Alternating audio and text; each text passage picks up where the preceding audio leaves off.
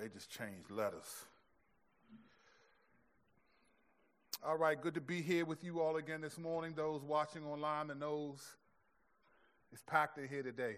All eight of you. So I'm encouraged to be here. So any jokes I tell, I expect to hear a laugh or two more than the previous weeks. We are at capacity today. All 10 of us in here.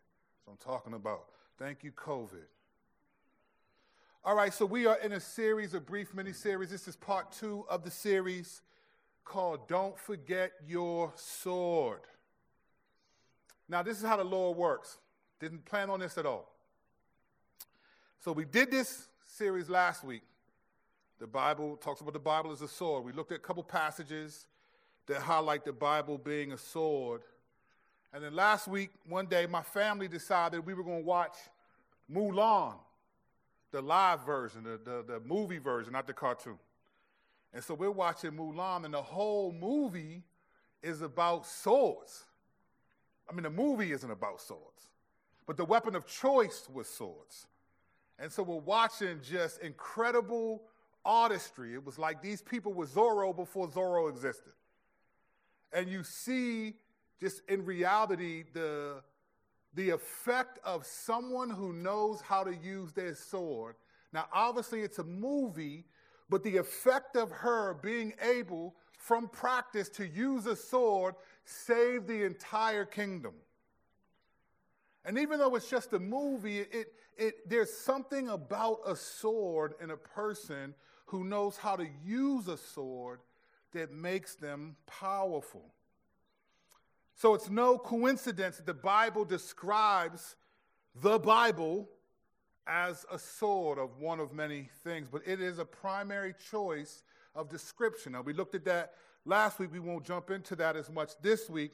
But last week in the message, about towards the second half, I made this statement. I said, Now we have entered into the room with the psalmist. And it was when I read these two verses from Psalm 119 Last week I read verses 5 and 6, and I said, We have now entered the room with the psalmist. And here were the words that I read that the psalmist communicated that I said, We have entered the room. And then it was verses 5 and 6, and the psalmist said this If only my ways were committed to keeping your statutes, then I would not be ashamed when I think about all your commands. Now, the point of the sermon last week, I said we are walking into the room with the psalmist because if we're being honest, which we should always be, most of us identify with our failures as Christians than our victories. In fact, it almost seems as a Christian more humble to acknowledge my weaknesses and where I failed and the ways that I have honored and glorified God by the victories that I have. And so, in this particular two verses, I feel like this could describe how many of us feel is that we're not as committed to the word, and sometimes we feel ashamed. Well, this morning, brothers and sisters, we are still in the room with the psalmist. We didn't leave, we entered in, but we have yet to walk out. And today we're going to look at eight more verses, verses 9 through 16 of Psalm 119. And the purpose, the purpose of this is to see that the words in the psalmist will resonate with ours. We want, we want what the psalmist is saying to resonate with our words. And when our words are not what they should be, may his words replace the ones that we're using.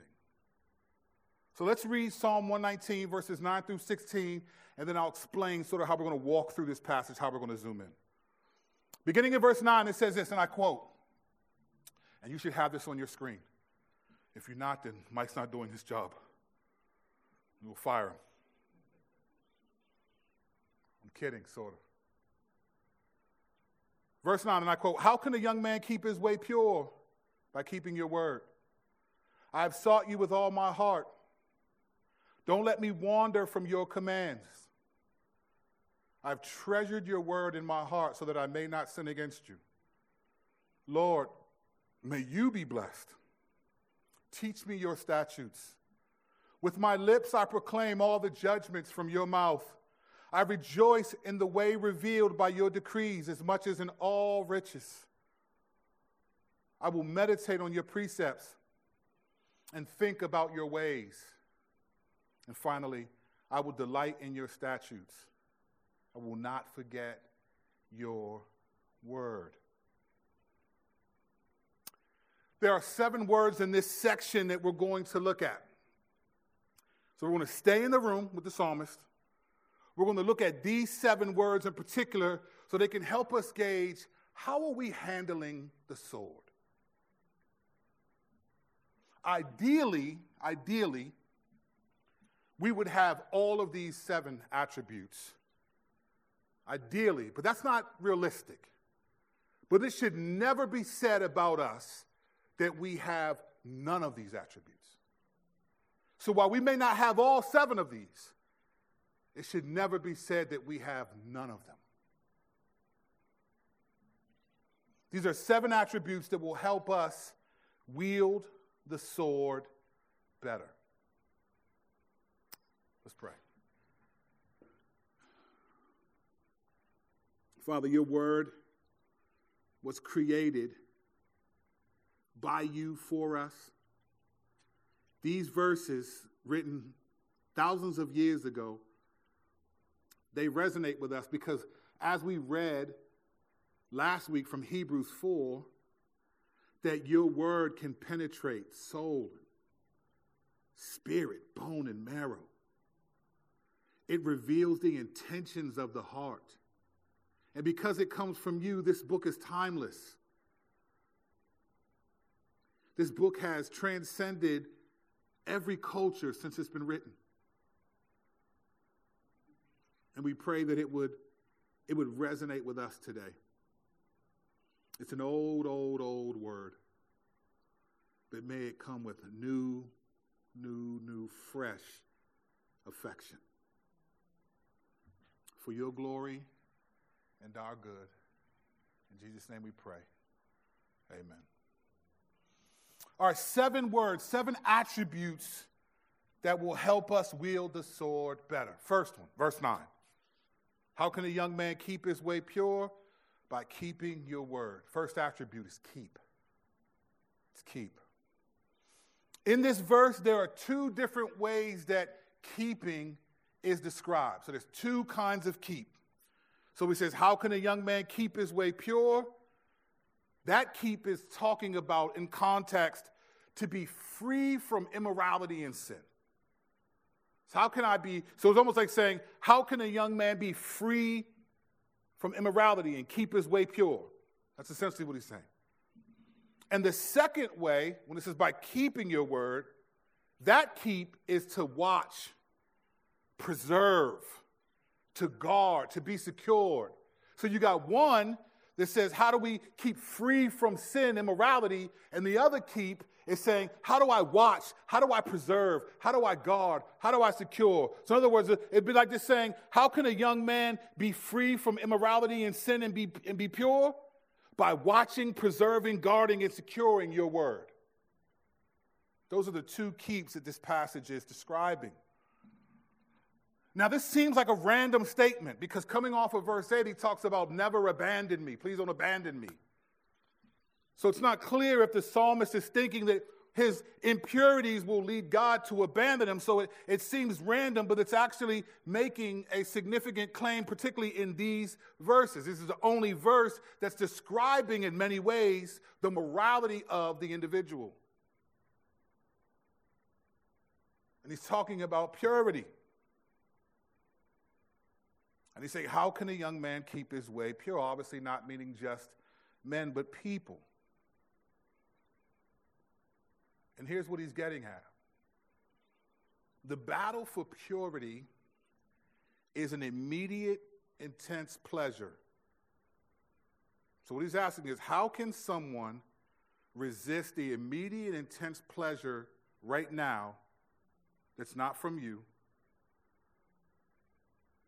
For an immediate, intense pleasure that will be greater later. That's because of you. It's the pleasure by sight versus the pleasure by faith. And this is a hard one on many levels.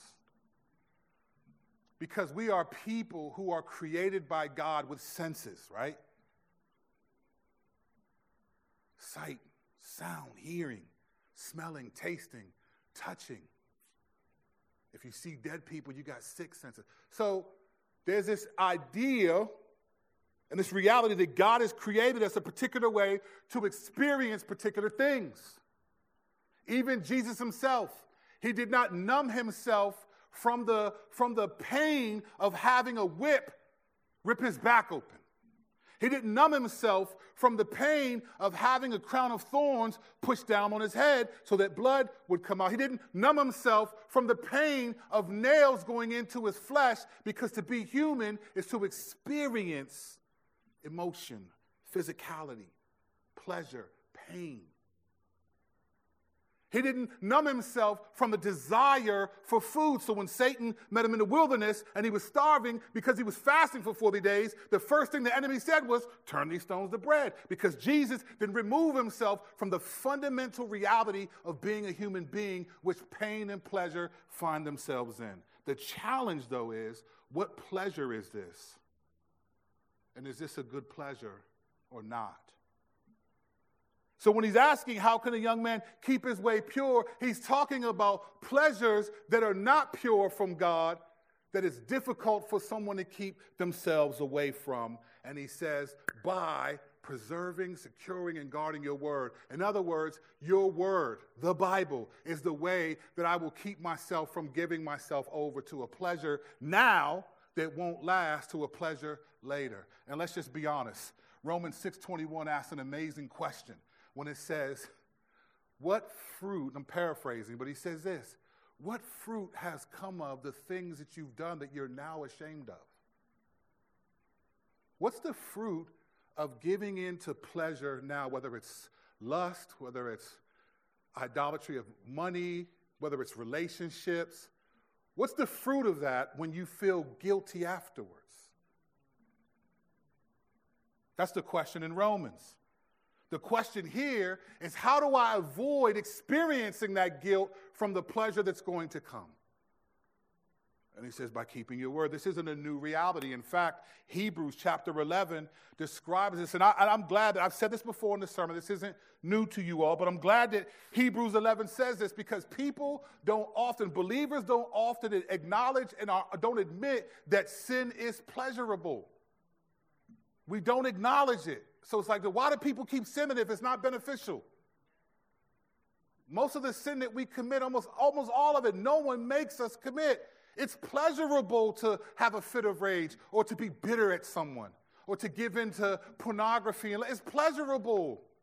It's pleasurable to lie to someone and escape the consequences. There's a pleasure connected to sin. It's pleasurable to be in a relationship where there's emotion and affection, even though it's not biblical. It's pleasurable. And Christians don't do that. See, I teach my kids no, son, the reasons why sin is difficult to resist because it feels good at times. If the consequences of sin are what we experience before the action of it, we would never do it. If the, if the pain barometer for sin was as strong as the pleasure one, we probably would resist it more. But it's the, it's the pleasure of it immediate, right now, versus the pleasure that I have to wait for because that's what God says will be better. But I can't imagine that. But this, oh, I've done this before and benefited from it. This is not a new thought. The Bible understands the pleasure of sin. In fact, it describes this about Moses in Hebrews 11. This is one of my favorite verses. This verse gave me a lot of comfort because I understand. Thank you, God, for acknowledging what my experience of sin is and what I have to fight against because it's pleasure. So he says this about Moses. Hebrews 11 25, and I quote, he says this, talking about Moses, and chose to suffer with the people of God rather to enjoy the fleeting pleasure of sin. I love that statement because I, by faith, this is a, this is a statement by faith. This is what the psalmist is getting at, even though he doesn't know it, because this is written some 1,500 years before what this was written. But what he's getting at is this there's a fleeting pleasure of sin that I need to keep away from. And how do I do that? Your word. And he says it's about Moses. He says Moses chose to suffer with the people of God rather to enjoy the fleeting pleasures of sin. Why? Because he considered reproach for the sake of Christ to be greater wealth than the treasures of Egypt, since he was looking ahead to the reward. Now, here's what he's saying Moses didn't even see Christ yet, he never saw Christ in his life. Sure, he hid, God hid him behind a rock and let him see the black back of his glory. We know that. We know that he talked to him face to face, came down the mountain with two stone tablets with a serious suntan. Talk about orange man bad. His face was orange as a mug. So we understand that he saw that, but Moses hadn't seen Christ. But, but by believing in God in the Old Testament, they were believing in the promises was the same as believing in Christ because Jesus said, Before Abraham was, I am. So you believe in God in the Old Testament, you believe in Christ in the New Testament, even though you won't experience his life. But he was looking forward to, uh, ahead to the reward. So I need to resist this pleasure for the pleasure that's coming. So, verse 9 and, and 119 is saying, How do I resist this pleasure for the pleasure that's coming? It's your word. So, this first attribute is telling us there are two kinds of keep we must do keep away from and keep his word. So, to be free from immorality and sin, we must preserve his word. Listen, he's saying if you do not use the sword, it's not going to protect you. Next attribute, verse 10. Y'all still waking up this morning. Verse 10. I have sought you with all my heart. Don't let me wander from your commands. This is a fascinating verse. So when he talks about sought, in context, he's talking about to, to, to reach something that, that you desire, to seek, to search for. He's saying, I'm seeking you, I'm searching for you with all my heart. This is the second attribute that we're aiming for. To be people who are seeking after God with all our heart. Now, as far as we know, I think this is a biblical statement. Correct me if I'm wrong. As far as we know, the psalmist is not sinless. He's not sinless. So, this statement about, I seek you with all my heart, is not describing the perfection of obedience like Jesus. Like, this isn't a statement saying that I fulfilled the requirements of the Mosaic law. He's describing, though flawed, though still sinful, his heart's desire. Is that I want to seek, I sought after you, Lord, with as best as I can discern of my desires, I, I want to glorify you. This is an important reality because even though our obedience is flawed, pursuing God is what we still must strive to do. Flawed obedience doesn't negate no obedience. Flawed obedience does not justify no obedience. Flawed obedience does not give us the right to say, well, because I'm sin. I wouldn't try that because in the parable of the talents, the dude who got one and buried it because he thought, man, I don't know what to do with this, was punished for that. Flawed obedience is no excuse for no obedience or for little obedience or for selective obedience. Now, we all have our struggles and we get that. We're not talking about struggle free. We're not even talking about suffer free. But what he's telling us here is that even though his obedience is flawed, pursuing God is what we still strive to do. He still strives to pursue God as best as the psalmist can tell. He wants to glorify God with his life so he can communicate, man, I'm seeking after you. I've sought you with all my heart. Sure, there are moments when he didn't, but he's making a statement of my desires here.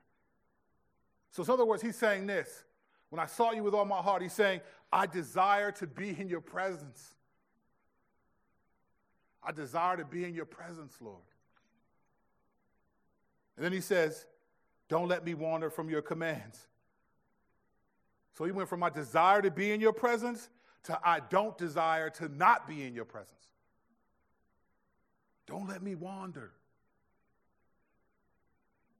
That's how serious he's taking the sword. I don't want to wander from your presence. And a lot of, a lot of us today, we're okay with that. We sing the song, Prone to Wander, Lord, I feel it. But some of us are okay with wandering. Some of us are okay. And I think, I think because we think we have a pretty good grasp on how we're going to be. And so I can sort of control how far I'm going to go. I know I failed at this. Here's the line, and I'll stay as I'll get as close to it as I can, but I'm not going to cross that line. That's the line. The problem is there's mud and ice right before that line. And so the closer you get, you start to get slippery. We used to say in the street, you got one foot on a grave and the other on a banana, and you slipping, fam. It applies. There are people listening right now in the room and on cam that this applies. This is applied in my life.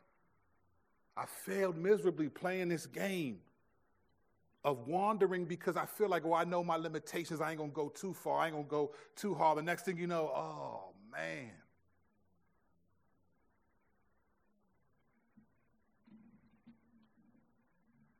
Desiring to be in the presence of the Lord and, desire, and to not desiring not being in the presence of the Lord is what he's saying. Says, Don't let me wander. You see, the psalmist understands a deep connection. He understands the connection between his responsibilities and God's. He understands that. He pursues God with all my heart, and God sustains him. Don't let me wander. We pursue God, God sustains us. We keep, He keeps. We keep His word, He keeps us. I'm not talking about legalism, we're talking about process. Talking about process. Not talking about earning salvation. We're talking about learning the salvation that we've received. We keep His word, He keeps us. This isn't a new reality. This is not new. Remember when Jesus taught his disciples to pray? You know, the Psalms are considered the prayers in the New Testament, right? When they talk about the prayers, they talk about the Psalms often. The Psalms are considered the prayers and the hymns and all of that stuff. That's what they were singing and all that. I know some churches that only sing a cappella Psalms and they won't, I'd never go there. I need Tim on the guitar or something. I need something. I need Tim to sing a, a diddly. Just singing Psalms is cool, but I, I don't know. I don't know. Just, I'm, I'm I'm not sanctified enough yet. But the Psalms and songs and prayers were the Psalms often. And so when they were, when they were talking to Jesus, the disciples said, Jesus, teach us how to pray. That's a crazy, man, this is a crazy thing. These are people who prayed. You already prayed. You know how to pray. But it was something different. So he said, Jesus, teach us how to pray. And one of the stanzas that Jesus said, one of the words that he said, this is not new, this, this idea of don't let me wander. He said this in Matthew 6 13. Here's what he said. And teaching them how to pray, and this is what Jesus said, this is what you say. This is all you guys say. He said, Don't be like the Gentiles who say a bunch of stuff as if the, the Lord already knows what you need before you ask it. So here's how you pray Our Father, who art in heaven, hallowed be thy name. Thy kingdom come, your will be done on earth as it is in heaven. Give us our daily bread, and so forth. Then he said this, and do not bring us into temptation but deliver us from the evil one. Paraphrase, or Old Testament way. Don't let me wander. Don't let me wander from your commands. And do not bring us into temptation, but deliver us from the evil one. Why? Because we will wander from you. And we don't want that. I want to be in your presence. And this is the, one of the big problems with contemporary Christianity because people don't want to be in his presence more than they receive presents. Everybody wants gifts from God, but not the gift that is God. This is why you got many Christians who can't wait to go to heaven so that they don't have any more temptation, but forget that we're supposed to go to heaven because we're going to see Jesus and be like Jesus. And that alone by itself is the price of the ticket the price of admission, as they say. See, the scripture wants us to be in the presence of God, but what many of us want is presents from God. And if we don't get presents from God, then we can wander and not be in the presence of God. And therein lies the problem because we forget that one of the presents that we get from God is the fact that we actually breathe. You ever, you ever been around? Uh, this is why I love the way when we did the testimony thing the other week, week before last. I loved it. Because if nothing else, if you felt like 2020 did nothing good for you, the fact that you're breathing, that you're able to form coherent thoughts, that you can take a deep breath and not have any problems, the fact that you can get up and make yourself breakfast and change your kids' diapers, the fact that you can cognitively think, the fact that you can look around and see and your neck not hurt, that's all the grace of God. It's not like what did he do? The fact that we breathe and live, that we can think, that we can see, that I can sit on this chair and communicate to you, you, you, you, and you is the grace of God, even if he doesn't give me anything that I consider presents. If I never get the PS5 for my kids, that's real to me. Don't make me laugh. It's not funny. I'm mad at people who bought that thing out old dudes living with their moms and just want a new system because you're bored. Let some dads get some stuff for their kids. It's probably not helpful right now for the sermon. I'm sorry, but it's personal.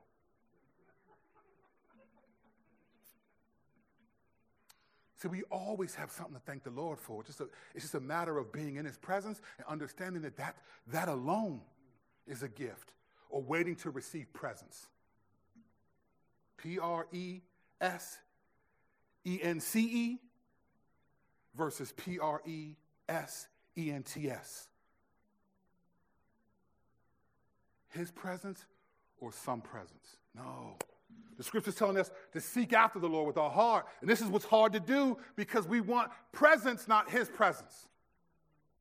So we have to remind ourselves that the gift of God is not the presents, not the new job, not the new car, not the PS5, not a raise, not affirmation. All these things are okay. They're good. Thank you, Lord. We praise Him for those things. But the real presents is His presence. And that will be fulfilled ultimately in eternity when we die, which is why believers shouldn't be scared to die or experience any persecution because when we feel that, we are being in the presence of God. He said that Himself. He told Saul, you're, you, why, are you, why are you persecuting my people? It means Jesus is with the people who are persecuted. Oh, I'm talking to myself. All right, the next one. The third, the third attribute. So we got, so we got keep is the first attribute. Keep his word. Keep our way pure. Second attribute, salt. We seek after the Lord. Third attribute, verse 11. I've treasured your word in my heart so that I may not sin against you. Third attribute, treasured. Treasure. You know, I told you about we were watching Pirates of the Caribbean as a family on Thanksgiving Day. And this idea of Jack Sparrow and the Black Pearl and the, the, the, the, pre- the chest, the treasure chest, right? What does a treasure chest do? It hides all of the gold and the jewelry and the diamonds. That's the treasure. One of my favorite movies, The Goonies. Loved it. Chunk, Sloth, all them dudes. Loved it.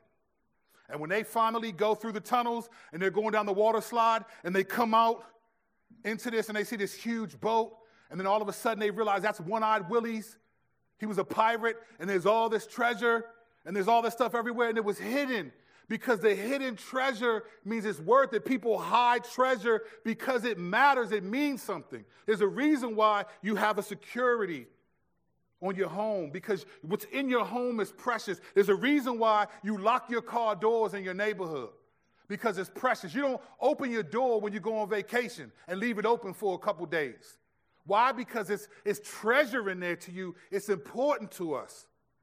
The things that we treasure, we don't want everybody to, we keep them, we hide them, we secure them. And he's saying here, I've treasured your word because it's important. And what he means by treasured is he's saying, I've memorized your word, God. I've hid it in my heart. He says, I've treasured your word in my heart. Why? So that I may not sin against you. I've memorized your word. I know that thing. I know how to use that sword some. And when it comes time, I'm going to use it because the pleasure that's immediate, that's right now, is always going to tell me to consider it. So I need your word to remind me ah, this pleasure is real, but it's not right. We got to know the difference. Everything that's real isn't right. Took me a while to realize it. Just because it feels real doesn't mean that it does, it's doing right. And God's going to judge you not by if it felt real, but if you did right. So we treasure the word, we memorize the word. And I tell you what, I don't know when this changed. I don't know about me and Mac. We were talking about this not too long ago. I remember there was a time where I remembered a lot of us, man, were just trying to memorize the Bible. It was like, man, we got to memorize. I'm, this is before all the technology and devices. Maybe that has something to do with it. I used to have these note cards, man, three by five index cards. I'd write verses and I'd put them joints in my, I used to drive, I used to be a driver for Airborne Express. I told y'all about that last week. And, and I'd, I'd put the index card sort of in the middle of like the speedometer and some of these other numbers. I never knew what they were anyway. As long as the car drove, I was good. And I would have the, the card right there, and I would just be driving, and I would look at verses. And here's how I memorize. I always memorize the first, I memorize in sections. So I memorize the first part of the verse. I make sure I get that down. Well, I always memorize where the verse is. Because I hate being like, yeah, it says somewhere in Luke that uh, I want to know where the verse is, right? If I'm going to use the sword, I got to know what kind of handle it is. What kind of sword is it? Because not every sword is good for fighting. So I would memorize where it is, then I would memorize the first, the first part of it. Once I got the first part down, I would not move. I, I wouldn't, I, I would memorize, and I could say it forwards and backwards. If I can't, I don't know it. Once I get that down, then I go to the next part. That's how I memorize my verses, and I'd be driving all day. And it was just a joy. And I remember memorizing dozens and dozens of verses. I mean, I, I, think, I'm not saying this to boast, I'm just saying this because this is what happened. I remember, I think I was at my 100th verse memorized. And I remember being excited, and I thought the Lord whispered, How many of those are you living? And I thought, Oh, okay, that's, there's that. So I just said, You know what? Let me stop memorizing verses for a while. Let me start trying to apply these bad boys. But this idea of, I, I feel like this is a lost art. I don't really hear believers talk about memorizing no more. Like, where's the treasure? Like, isn't that important? We memorize birthdays and we don't memorize phone numbers no more because it's all in your cell phone. Many of us would not remember, we don't know nobody's number no more. So maybe we can blame it on technology or some degree, to some degree. But I used to, you memorize all these important things. You memorize projects that you got to do at your job and different things you got to do. And you, you have all this stuff and you make lists and you do a bunch of stuff to remember the things that are important. But the Word of God, man, it just becomes something that I just kind of work my way through, just kind of figure it out as I go along and fumble through it. Every believer should know at least 10 verses. That's not legalistic. I think if you, man, and, and if you think that's legalistic, then better be glad you're not in Judaism because they got to know the whole Old Testament, the whole book of Moses, the Torah, the Tanakh. They got to know the, the first five books of the Bible, I believe, by the time they're 13. They're, they're bar mitzvah. I don't know what happens if you don't know them, if you can't be, have your bar mitzvah. I don't know how that plays out. I ain't Jewish. But the point is, is like they had to know God's word. Jesus in Luke 12, as a human being, had to memorize his own word. We treasure the word. This is what he's saying. I treasure the word. So I want to memorize it. Why? So I don't sin against you. Because sometimes our little slogans aren't strong enough. Sometimes not wanting to hurt people is not strong enough. I need something more objective to help me this is what he's saying the Bible memorized, treasured, will keep me from sinning. Do you believe that? Do you believe that? The psalmist understands that.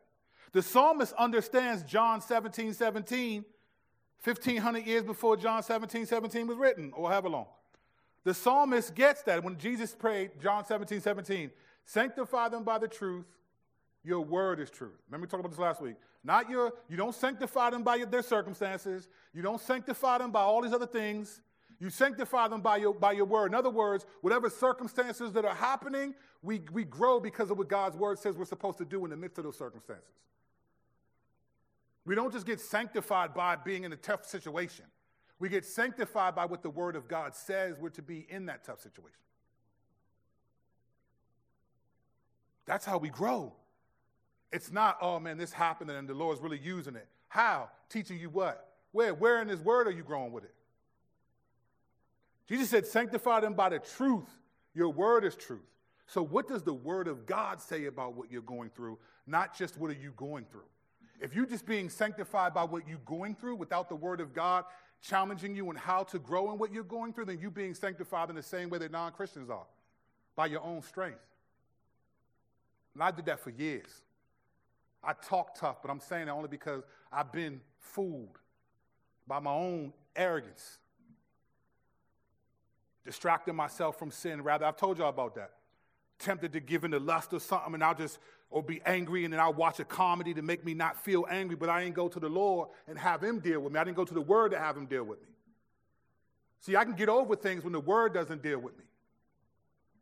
I can feel better eventually my kids can come in, give me a hug and a kiss, and I can laugh and tickle them, and I feel way better than I did an hour ago. But that's not the word, though. That's a means of grace. But that's not the word. I need the word to sanctify me. The psalmist understands this. I treasure your word. I memorize it. It's here so I don't sin against you. Jesus understood this. All Jesus did in the wilderness was, quote, memorize scripture to Satan. You're talking about this is the same Jesus who walked on water, casted out uh, thousands of demons into a pig, fed five, 12,000 people, considering women and children, with five loaves and two fish, walked over a windy ocean or lake or whatever, a sea. This is the same Jesus who lit up and transfigured in front of Peter, James, and John.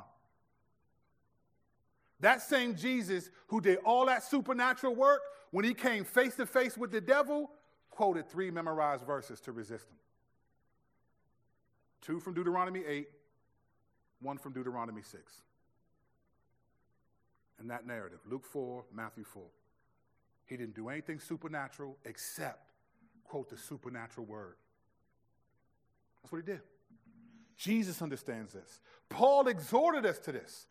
In, in Ephesians 6, we talked about this last week. Paul says this in Ephesians 6.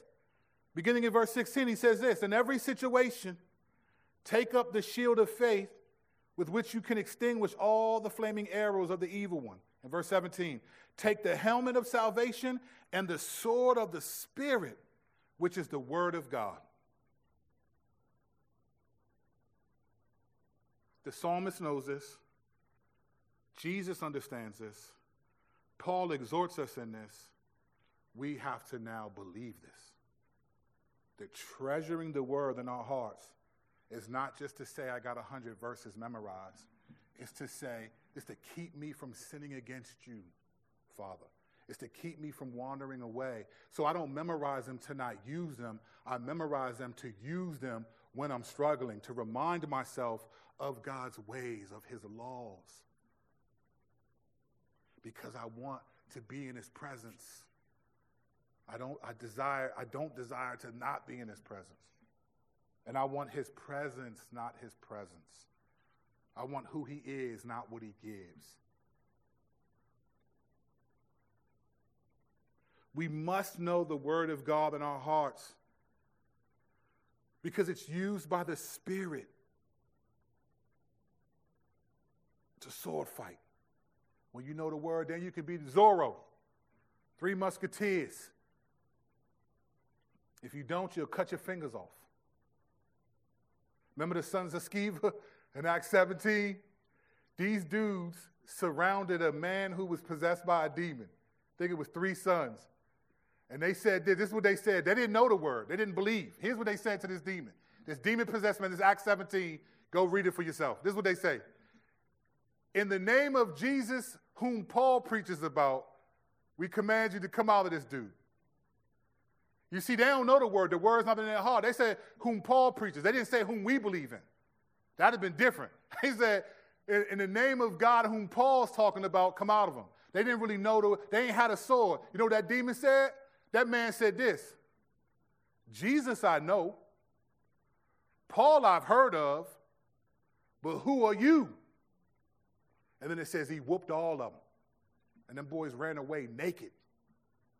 They ran away the way they came into this world with nothing on. See, when you don't know the sword and you don't know how to use it, you ain't no good against temptation. When you don't go to the word and know how to use it, you, you may be able to fend it off for a while, but that thing is going to come back and overtake you. So it has to be the word of God that I hold on to and that I believe that this pleasure that I want right now is, is, less, is, is less. It's a fleeting pleasure, as it says about Moses, than the pleasure that's coming my way for resisting it. And there's more stacking up for us. We have to, we have to treasure his word in our hearts. We have to memorize it. We got to know it. This is the third the third attribute. I'm just going to make a quick mention of verse 12 because 12 isn't one of the seven attributes. It's just making a point that I thought was interesting. He says, Lord, may you be blessed. Out of all this, he says, Lord, I want you to be blessed. This is how much he loves God. I want to make sure that you're blessed. I want you to be blessed. So, how will you be blessed if you teach me your statutes? It blesses the Lord to teach us his word, is what he's saying. The Lord is blessed when he teaches his people his word and they actually believe it and live it. When Jesus said, These people honor me with their lips, but their hearts are far from me, he was saying he's not impressed with people's verbal, commit, verbal acknowledgement. Like, every, you know, what does that mean to him? He said, Their hearts are far from me. He told the Pharisees, You guys are like whitewashed tombs. You look clean on the outside, but the inside is like bones and and blackened skeletons. The Lord is blessed when He teaches His statutes to His people when they believe Him.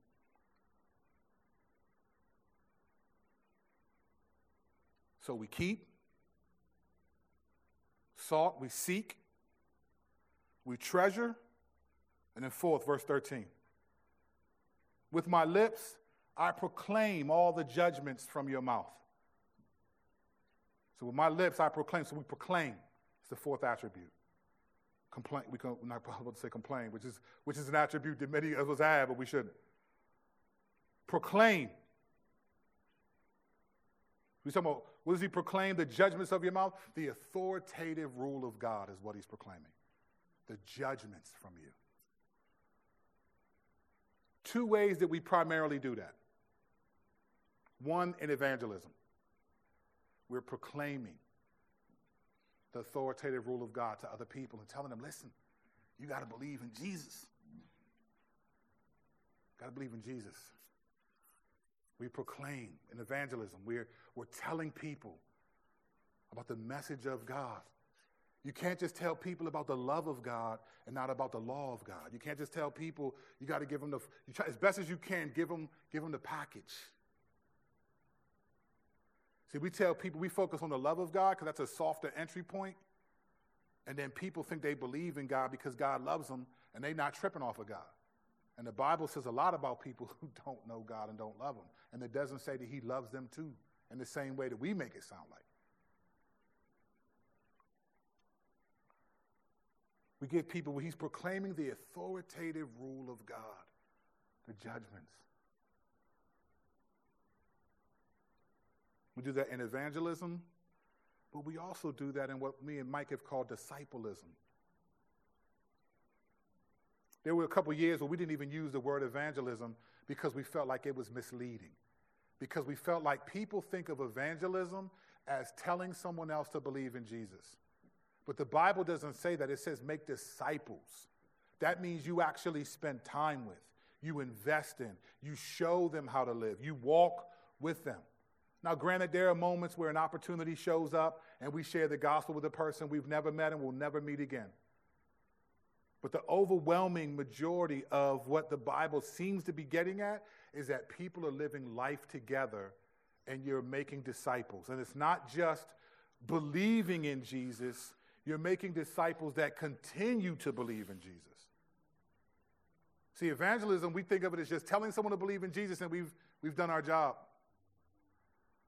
But he's talking about ongoing relationship. proclaiming the authoritative rule of God. And why is this important?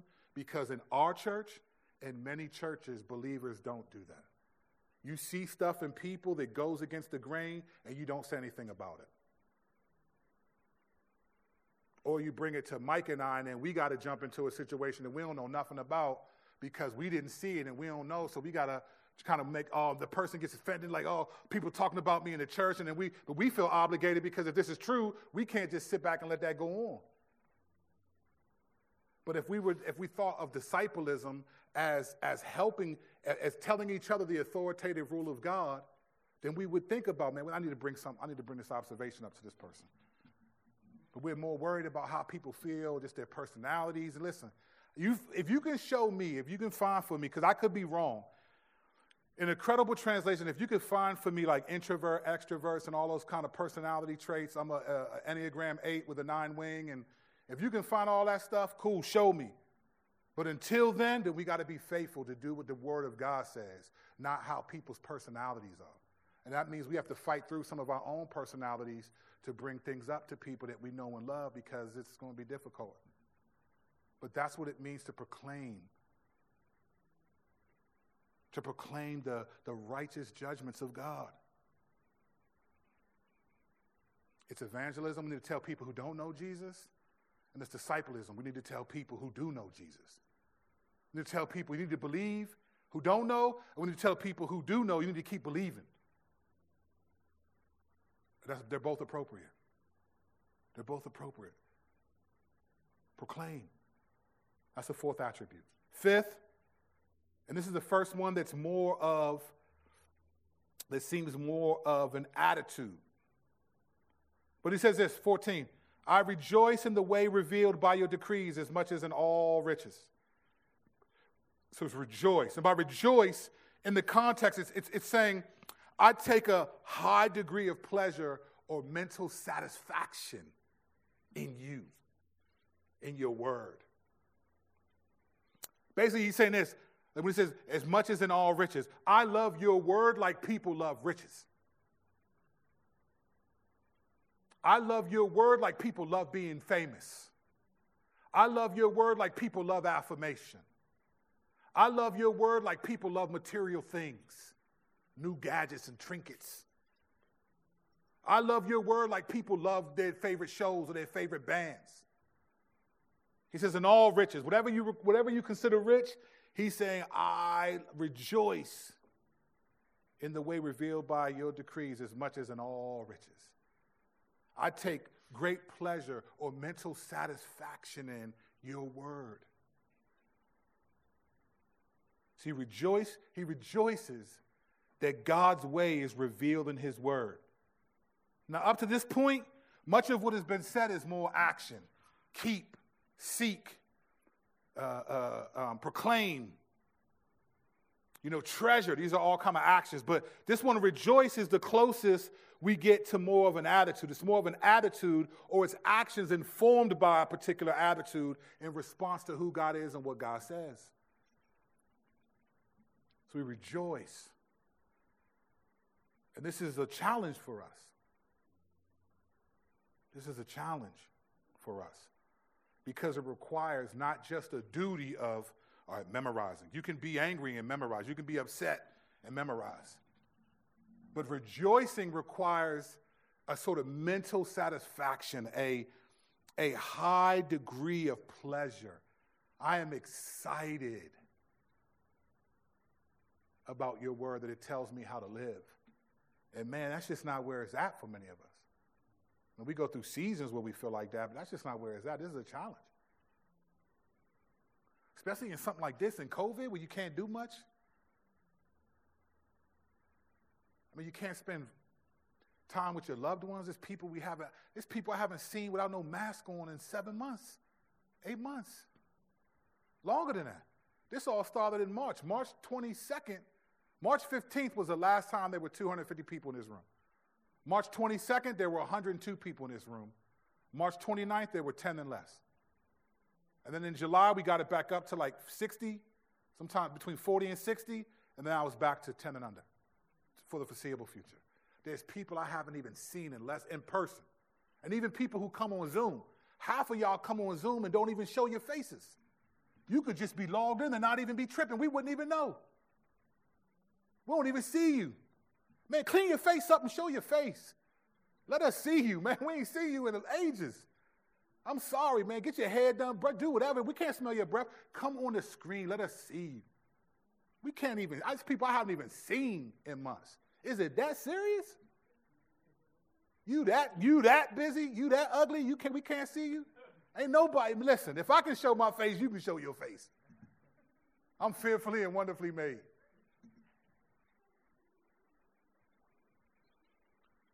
We got to rejoice.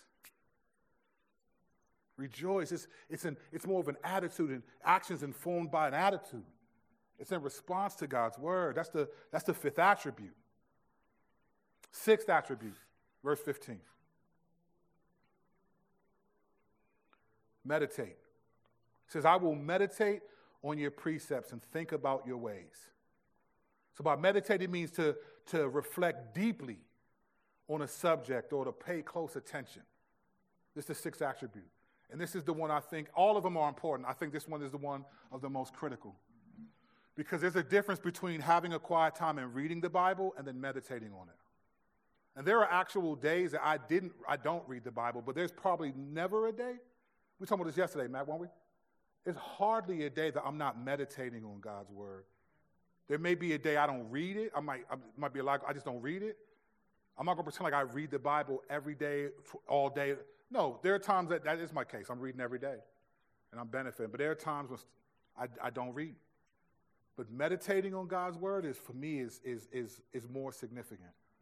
Because the Bible actually talks more about meditating on God's word than it talks about reading it. But you can't meditate on what you don't read, though, so they kind of go hand in hand. This is important because the secret to growth in reading the Bible is not about how much you read. It's about how much you think about what you read and then take action because of it.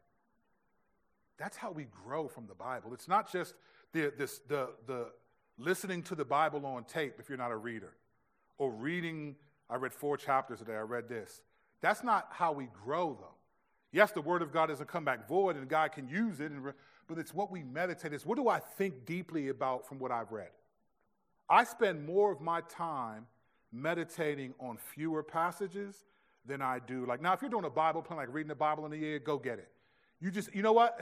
I used to fail at those plans because I meditate too much.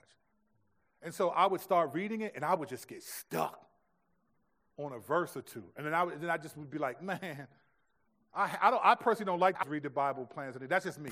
They're good though. They're good because you know the whole Bible. Don't get me wrong. I'm not saying anything. For me personally, I just get stuck sometimes.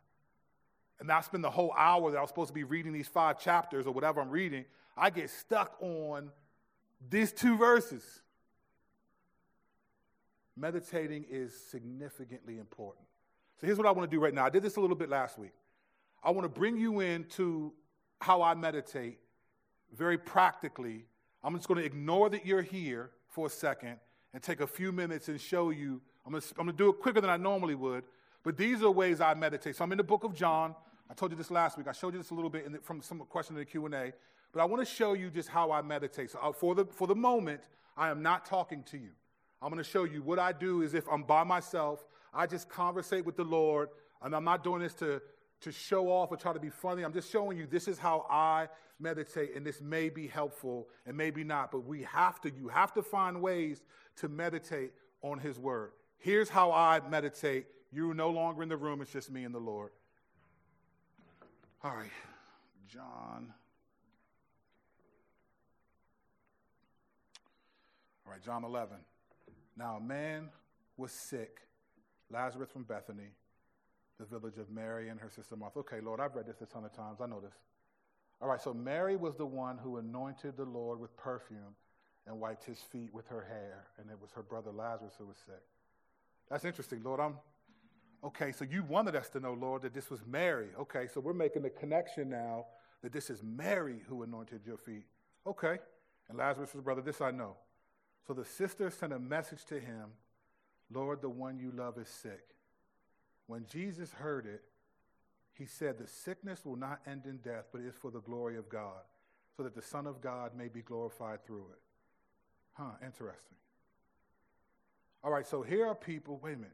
Okay, wait a minute. Hold on, Lord. You said, verse 5. Now, Jesus loved Mary, Martha, and her sister. So when he heard that he was sick, he stayed two more days in the place where he left. All right, Lord, this is what's wild to me. Here's why I think you do wild stuff, Lord. Because you're saying here that you love the. So they come to you and say the one you love is sick. So you're saying, okay, Lord, it's clear you, you're letting us know that you love Lazarus. I mean, they come to you and say, Lord, the one you love is sick. That's interesting. And then you say, you had it written that you loved Martha, her sister, and Lazarus. So you love these people and they love you. So these aren't people that don't love you, Lord. These are people that you're saying you love. But then when you find out that he's sick, you stay two more days in the place where you are. So this is the type of stuff that, because, because Lord, you know that for them, Lazarus being sick, in fact, Lord, they wouldn't have even sent Lazarus to you, a message to you unless they were worried about him dying. So for their, from their perspective, his death is the worst thing that could happen. They know you love him, so they sent word to you, and you said, let's stay two more days where we are. That is crazy, Lord. So you stay two more days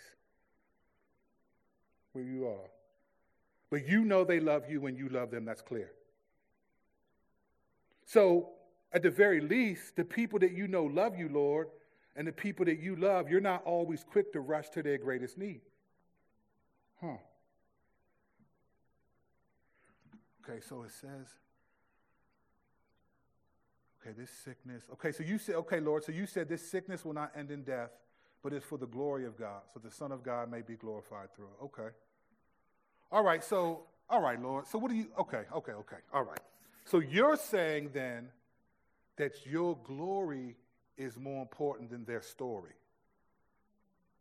Because you heard that he's sick, and you're saying God's going to be glorified. You're going to be glorified. So you wait two more days, and then I know you showed up and he was dead four days. And these are people that you love and that you know love you. That's crazy.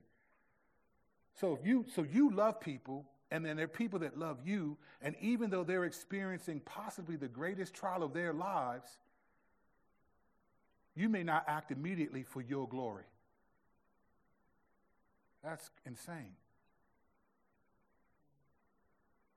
Then you said after a couple days, then when it was time for you to act, you said, let's go to Judea again. That is crazy. So, Lord, I need to take this seriously and think, man, there may be, there's going to be people, there may be even my own life, people that you love, that you know love you, that even though they're going through something serious and they're calling out to you, they sent messengers to you. That your glory is, is what's is more important than their story. Your glory is more important than my story. So even though I don't want something bad to happen, you may not show up when it's going to happen because you're going to be glorified through it somehow, even if I don't know how. And you do this to people that you love, not people that you don't. All right, Lord, this is how your sovereignty works. This is how you work. That's how I meditate. I think like that. That was much quicker than I would normally do it. But I'll just get into the passage and I'll talk to the Lord like that, and I'll try to ask questions and make connections to see what he. I've read this story tons of times, but when I stop and meditate on it, I see something else. This is how I preach too. I just get into it. I'm like, man, this is crazy. We meditate on his precepts, which means we think deeply. And I'll do this, and when I do this, I'll think about this throughout the day. I'll, I'll call Mike and me, we'll be in a random conversation, and I'll be like, hey, young. So I was reading, you know, I'll, we'll just bring it up. I'll just mention something, and then he'll just start talking from the connections I was making from the time I spent with the Lord that day or the day before. And he does the same. Because when you meditate and you think about it, that's when you start to really understand. When you read it, let's be honest, many of us read the Bible, we check it off, we did it, and then we go throughout our day and we forgot most of what we read, and it's hard to apply it six, seven hours later. Or maybe it's just me. There's a couple of people in here laughing. I think it's more than me. That's what happens when I read it. But when I meditate and I start thinking, like, hold up, man, wait a minute. I got to reread this. To meditate, you got to reread a couple times. Like, hold on. I'm sorry, I need to reread this again. Wait a minute. And let me try to look for what am I not seeing? What is the Lord doing? What is He saying that surprises me? I'm trying to cultivate awe here. I'm trying to be like, okay, what is mind blowing about this passage to me? And I will search and I will look until I find something that I think, wow. I've taught this passage plenty of times, and I've never really pulled from it what I just got, what I just said about his sovereignty, his glory is more important than our story. That comes from just meditation. So when the psalmist is saying, listen, I meditate on your precepts and think about your ways. I, I think deeply on the subject and I'm, I'm paying close attention. That's how we grow. That's one of the significant ways that we grow. We meditate, we think about the word, even if it's not in front of us. I can be stuck on a narrative like this for days. That doesn't mean, oh, I don't, I don't, I don't read for days, because, but I can be stuck on this. There are times I've, I've tried to read past stuff and been like, I'm sorry, man, I got to go back. Hold on, Lord. Hold on, I'm sorry, I'm not finished with this yet. You would it because the Lord, it's not about how much new information I read, it's about how much is the information I'm reading affecting me. If I only read this the rest of my life and it affected me and I was able to glorify God, then so be it. There, I don't think there's going to be rewards for how many times you read through the whole Bible. There's going to be rewards for, for how, many, how much you applied that Bible that you read. But I don't know. I'm not the Lord. He might have rewards for how many times you read through the Bible. I'm not him, obviously. All right, last, last attribute, verse 16. I will delight in your statutes. I will not forget your word. So by delight, he means I will gladden. It means to enjoy oneself. It means to be dandled. When's the last time you used the word dandled? It means like to rub your arms and legs in an excited way. See, that could just mean being cold. y'all, y'all cold in this thing? To be dandled. It's one of those words you will not hear me use ever, even though I've used it three times already. This is very similar to rejoicing because you delight, you, you gladden yourself. It's ha- it sort of has an emotional component. You t- it's a high degree of pleasure in God's word. It's a com- and then there's a commitment here. Look, I, I will delight in your statutes. I will not forget your word. So there's a commitment to not forget the word in which all the other attributes hang.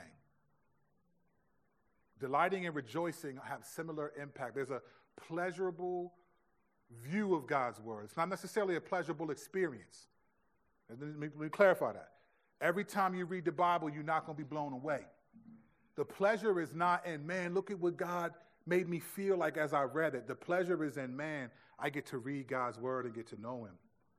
And this is the word of God, I believe. And this is hard for us because we're, we're consumers. We live in a culture where there's too many other shiny, flashy things. And, and, and, there's this thing about, you know how, there's a reason why most of us read a book and don't read the same book again. Now, some people do. I know some people that I've read this book five, six times. I'm like, man, more power to you. I, don't, I mean, it's one thing to watch a movie a couple of times, but to read the same book five or six times, especially if it's a couple hundred pages, man, you need friends. Now, I mean, now you could do that, and I think that that's fine. But most of us, most people, read a book, they're good with it. Unless it's unless unless unless it's educational. I need to know this, memorize. So I might go back and have to reread things to make sure I remember it. But talking about just pleasurable reading, you usually read a book, you finish it, this was a good book, and you move on to something else, typically. And I think people see the Bible that way, believers. We read it, but we just, we don't, you know, it's good, okay, good. Like I said last week, the Bible is not medicine, it's oxygen. I don't just read it when I feel bad and need to be reminded of truth. I read it because it is truth. I read it because even if I'm doing good, the fact that I'm doing good is the grace of God too. We should always have a reason to rejoice and delight in the Lord. If for no other reason, because you can rejoice and delight in the Lord. Because you can breathe, you can see, you can smell, you can hear, you can taste. You can get up and do whatever it is that you do. Your brain actually works when it tells you to touch your head to illustrate that your brain actually works. There's always a reason but depends on how do we view things. Is it his presence, who he is, or do we want his presence, what he gives? That's why we need these attributes. We need to keep His word. We need to seek His word. We need to treasure it. To treasure it. We've got to memorize. We need to proclaim it. We've got to say it.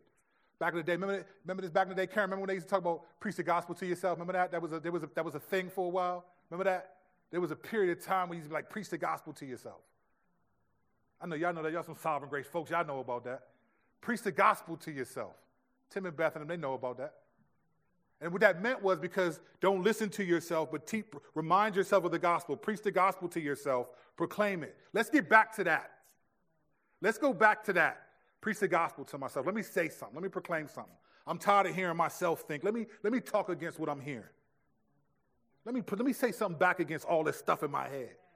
Let me say something. I'm saying something out loud. I'm not saying nothing. Sometimes there are times I pray out loud because my mind is too cluttered. It's, it's, I got too much. I got too much going on. So I'm like, you know what? I got to pray out loud because my mind is, is making. I'm, I'm not going to let my mind get distracted because I'll start praying in quiet. Next thing you know, my doze off oh man, I'm sorry, Lord. Or I just didn't, you know, I remind myself of something I want to do or got to do. And so I'm like, I need to pray out loud. I'm praying out loud.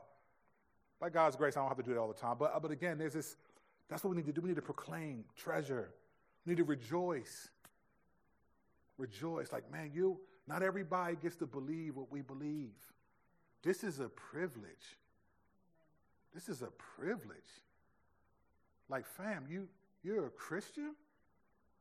Out of all the people in the world that don't know God and don't care about God and that will one day be judged eternally by God, He's telling you, you can get to know me. I actually am blessed to teach you my statutes. Out of all the billions of people in the world that don't know Him, and you and I have been chosen to know Him, that's a privilege that comes with a responsibility. So we want to keep, we want to seek, we want to treasure His word, we want to proclaim, we want to rejoice, we want to meditate, and we want to delight. Now, it may be unrealistic that we have all of these, but it should never be said about us that we have none of them. May we never not strive. This is what we're after. If you don't know how do I grow in God's word, these are the seven things that you're after. Focus on one of these, two of these, three of these, but this is what we're after for His glory and for our good. Let's pray.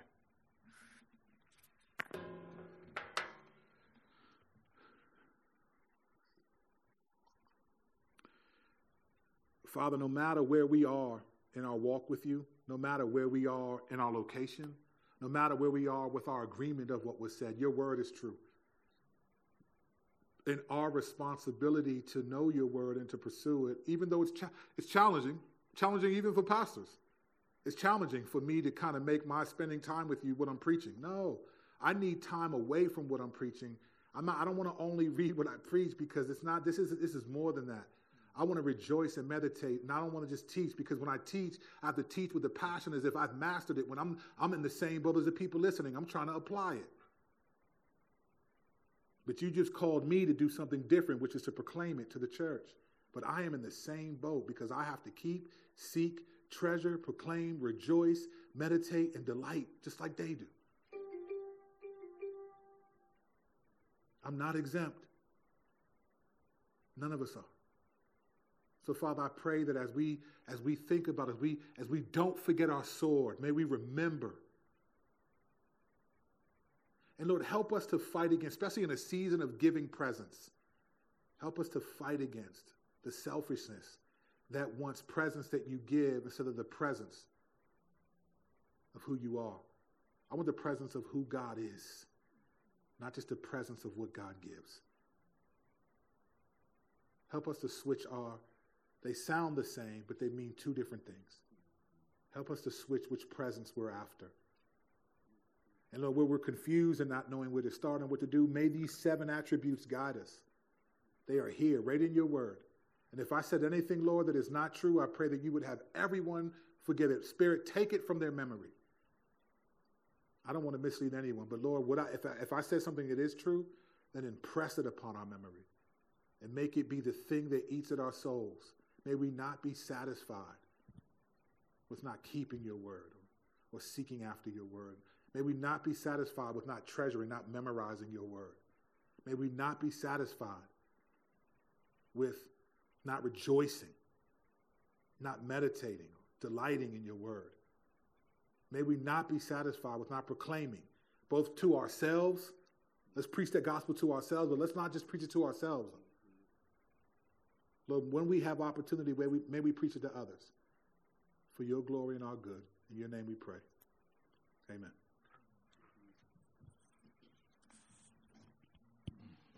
Amen. Thank you, Pastor Kurt. Um, remember, for uh, those of you out there who may have questions, just text your questions to area code 240 623 8076.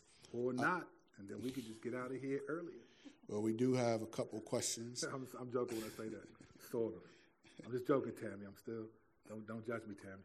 Tammy's like the, one of the godliest in the church. She say stuff like that. You get she might have a problem. She might correct me afterwards. Um, if um, if someone is has gotten out of the habit of reading their word, mm.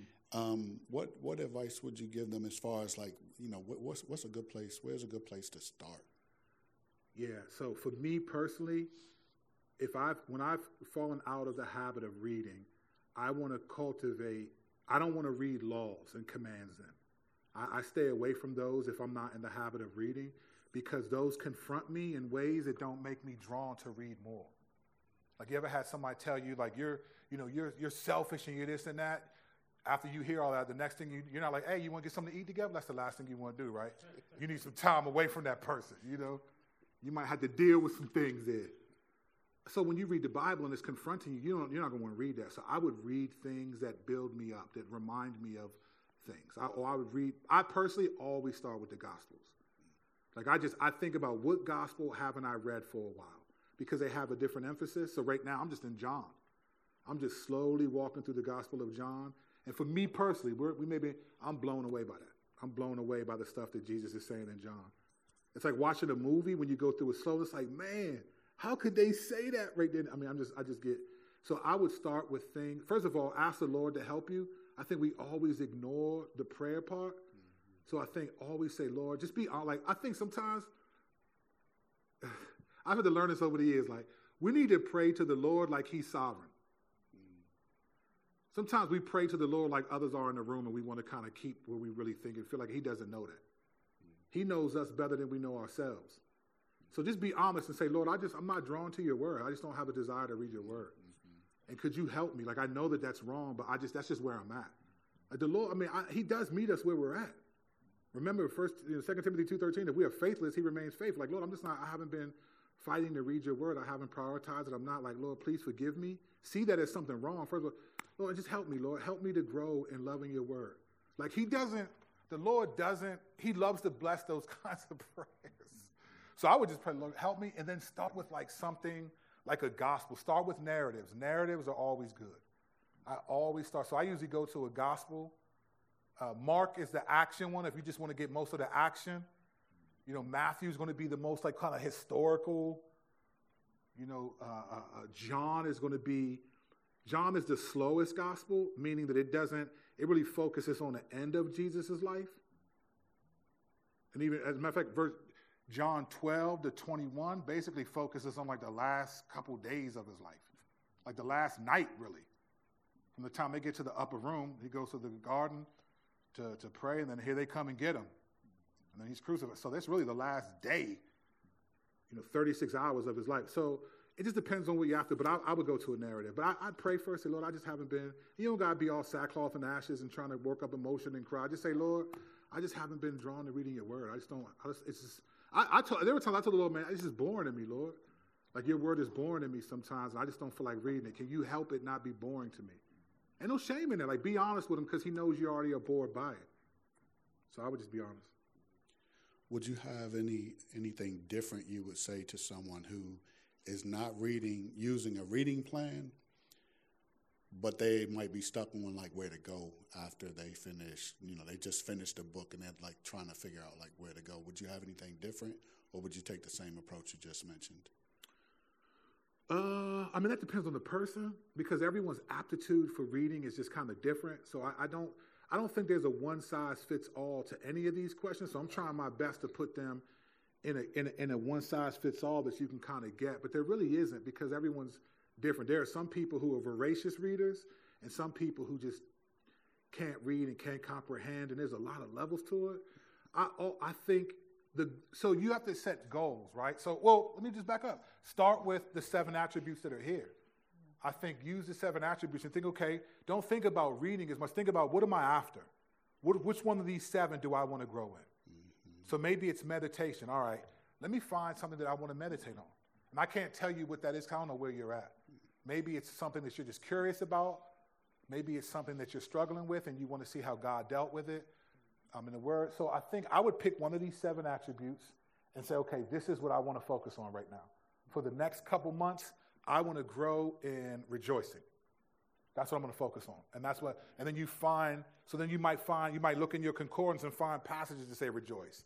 And then you want to ask us, okay, why does the Bible tell me to rejoice? How does the Bible tell me to rejoice? You know, you want to do that. Or maybe it's meditate, maybe it's uh, uh, seek. Okay, I want to seek. Okay, what does it mean to you know, that, that's what I would do. I would do things like that.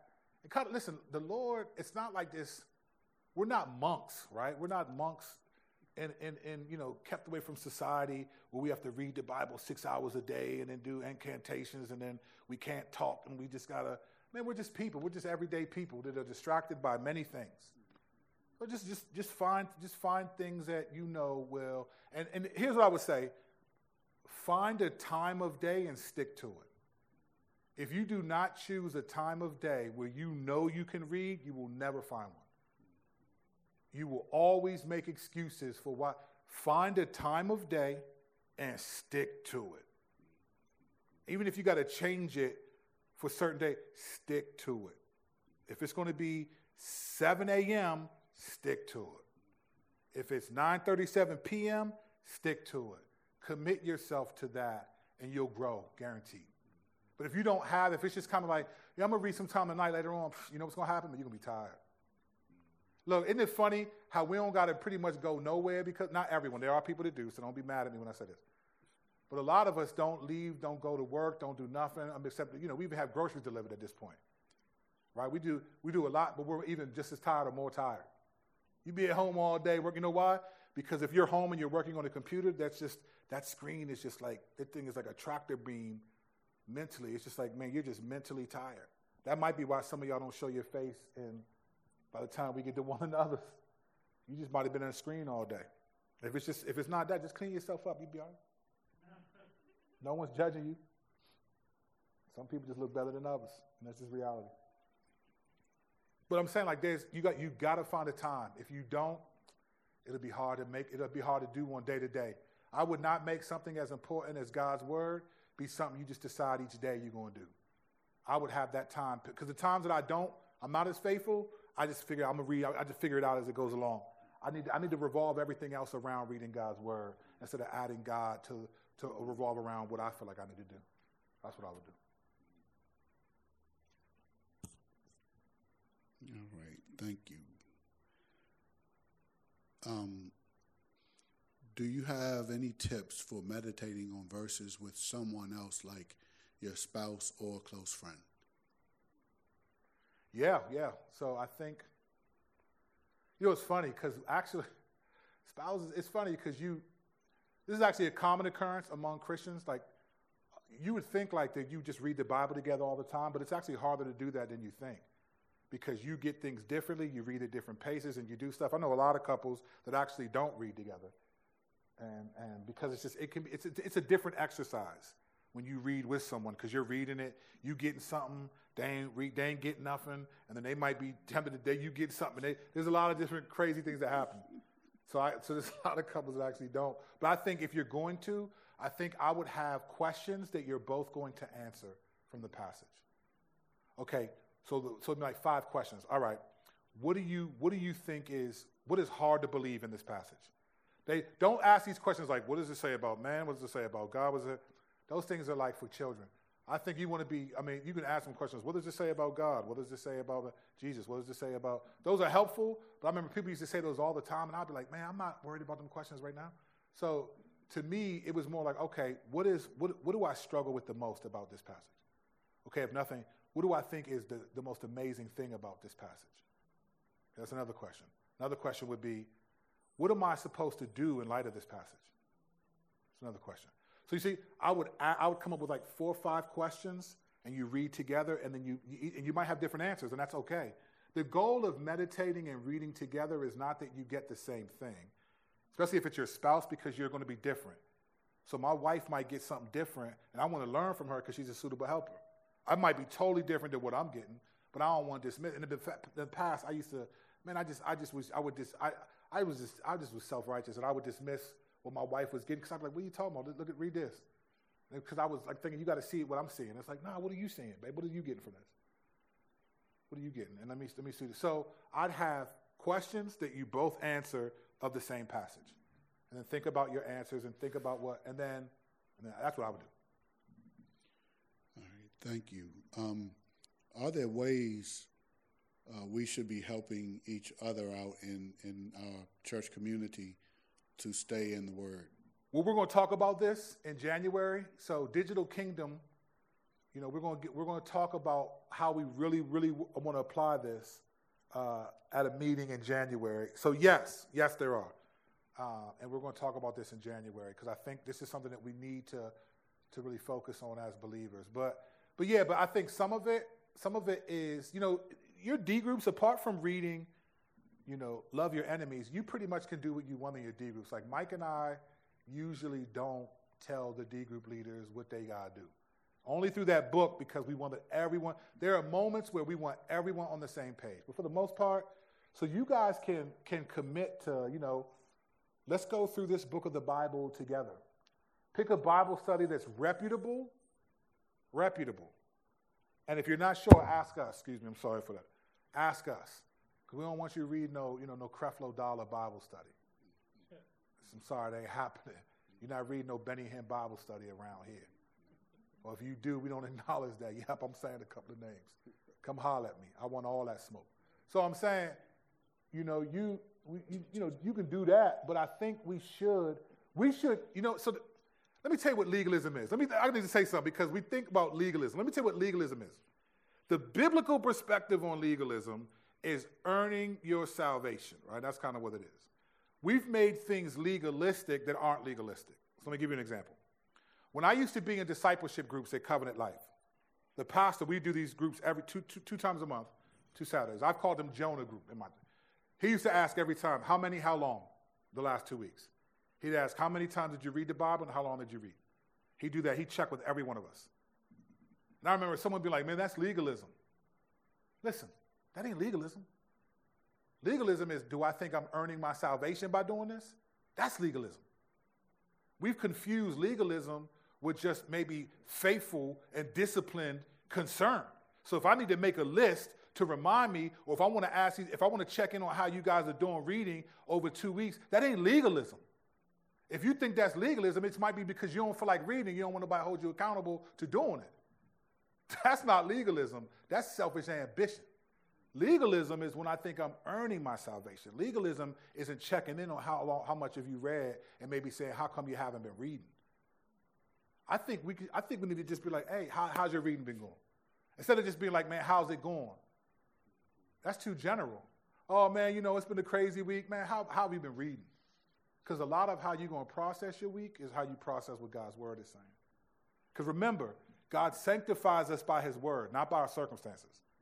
It's not just, oh man, it's been a tough week. I had this happen and this happened.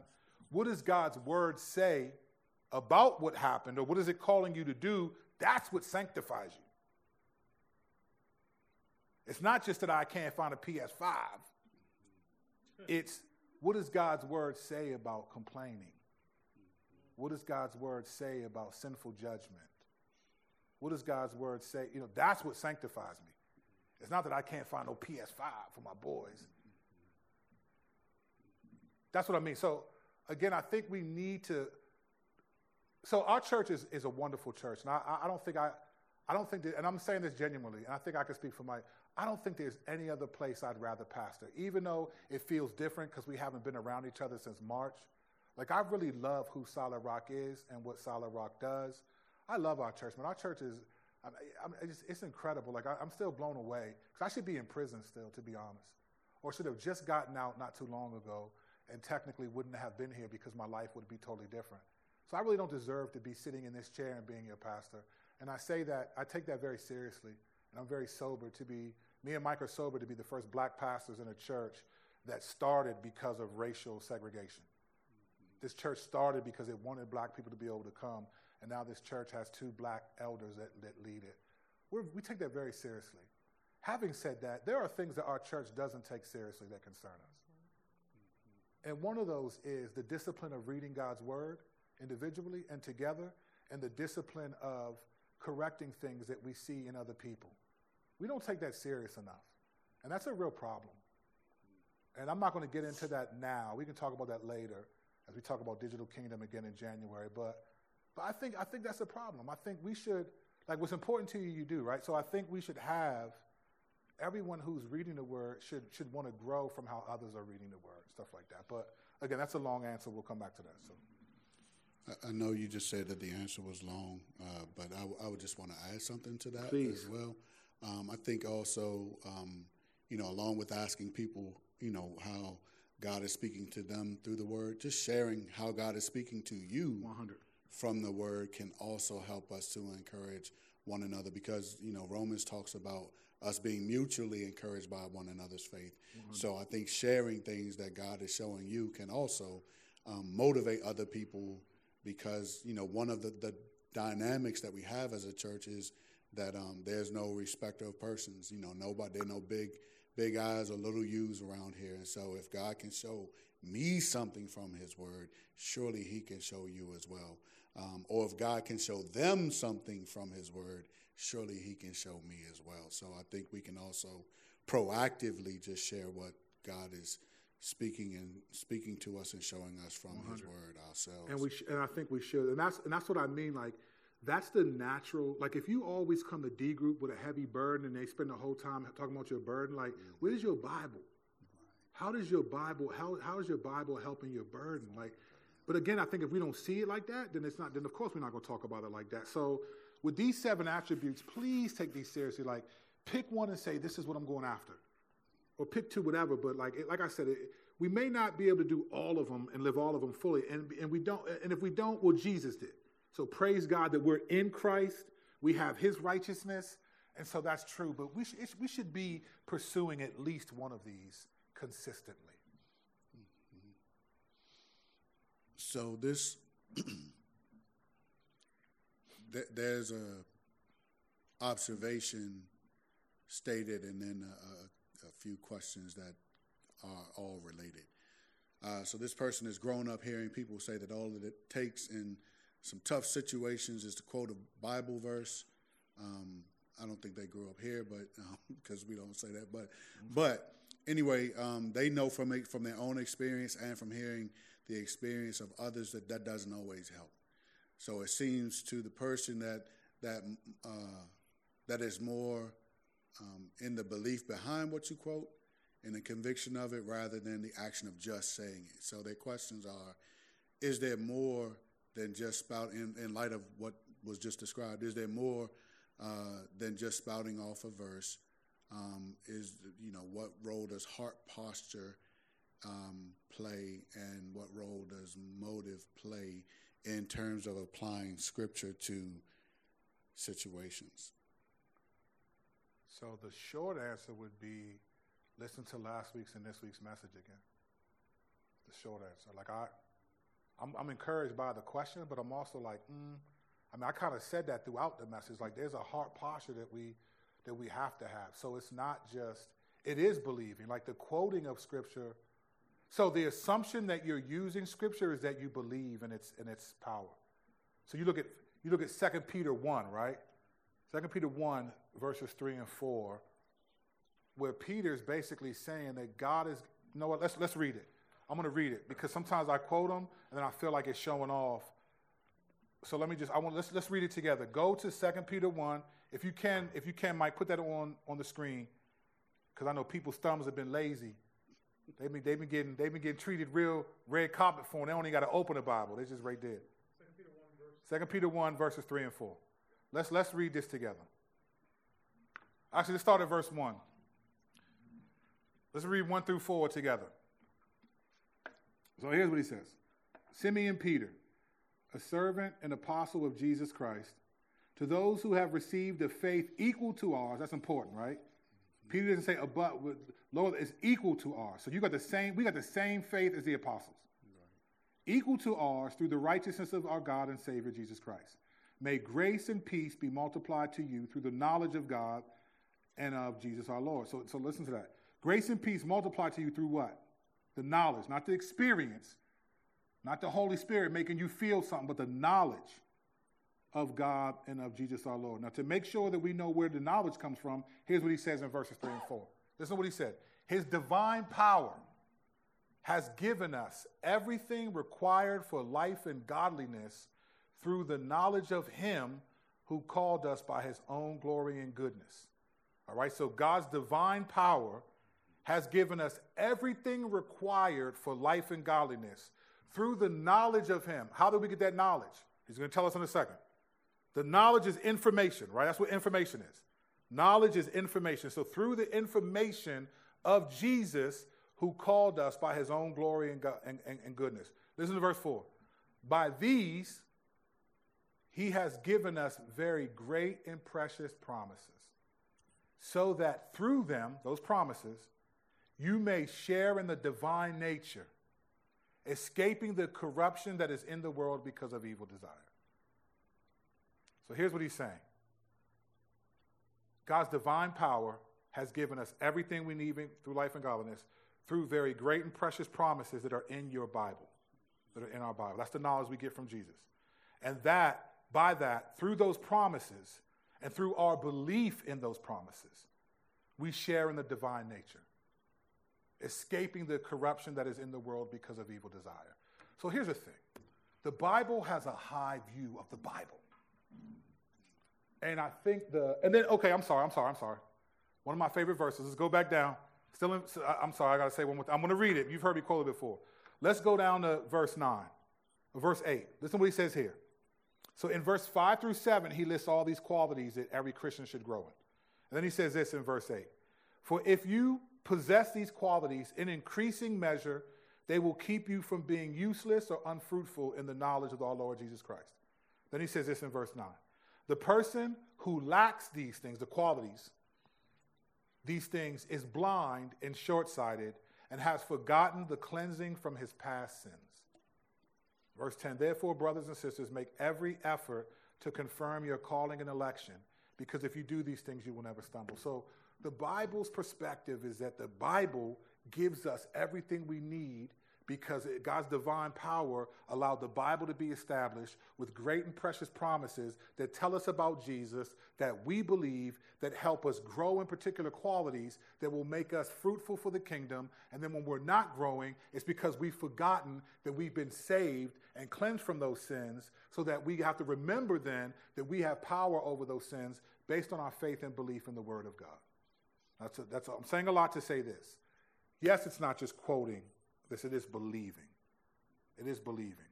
We should believe what we quote, but believing doesn't come with ease and without fight.